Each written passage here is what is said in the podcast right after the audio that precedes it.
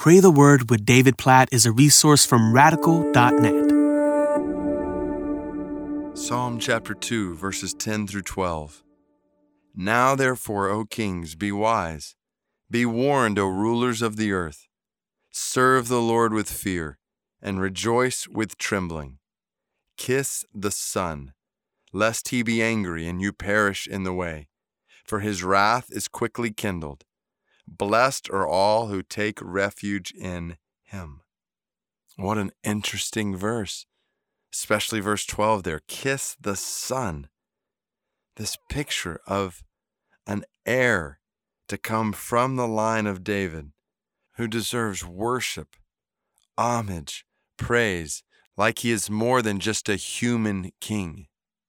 This is a divine king who is worthy of worship among all the kings of the earth, all the rulers in the world. Oh, the picture could not be any clearer here in Psalm chapter 2. Verses 10 through 12 are anticipating a king who will come from the line of David, who will not merely be a human king, but who will be a divine king, the King of kings, the Lord of lords, to whom all the kings and rulers of the earth, all the peoples of the earth will bow in worship. This is truth we know from the rest of the Bible. Just think Philippians 2 9 through 11. One day at the name of Jesus, every knee will bow. You just think, present day, President Xi in China, Prime Minister Modi in India, Prime Minister Netanyahu in Israel, Chancellor Merkel in Germany, President Trump in the United States. One day they're all going to bow and worship King Jesus. The question is not, are they going to bow and worship him? The question is, will they do it now or will they do it when it's too late? And it's not just a question for them, it's a question for every single one of us.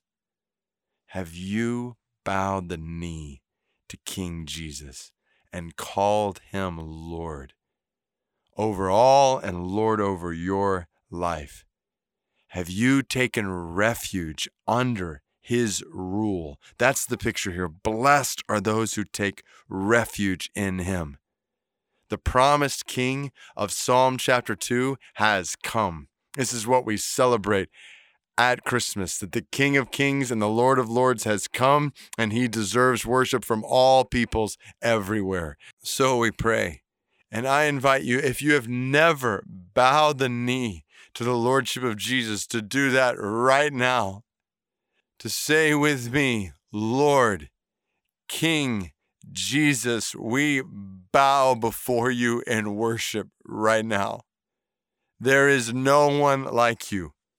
All the kings and rulers of the earth bow down before you.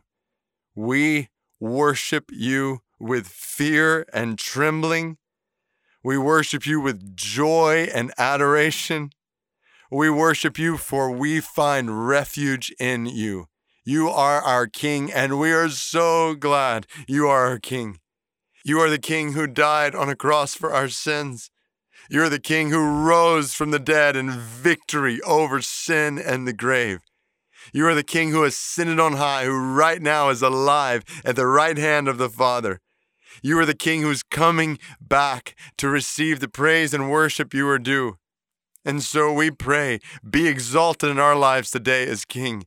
Help us to proclaim the good news of your kingdom to people right around us. Help us to call others around us to trust in you as Lord, to bow to you as King. Jesus, we know you are coming back. So help us to view the people around us today in this lens. This is not just Christmas celebrating when you came. This is anticipation that you are coming back and every single knee will bow. So help us to lead others to bow before it's too late.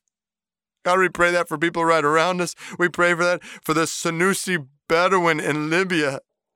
Oh God, 650,000 of them likely not a single follower of Jesus the King among the Sanusi Bedouin people. And it's not easy for the gospel to go and spread throughout Libya because of so much opposition to it. God, we pray, we pray, we plead for the spread of the gospel among the Sanusi Bedouin people. Lord, break down walls, open doors that your love and your grace and the glory of King Jesus would be made known among the Sanusi Bedouin in Libya.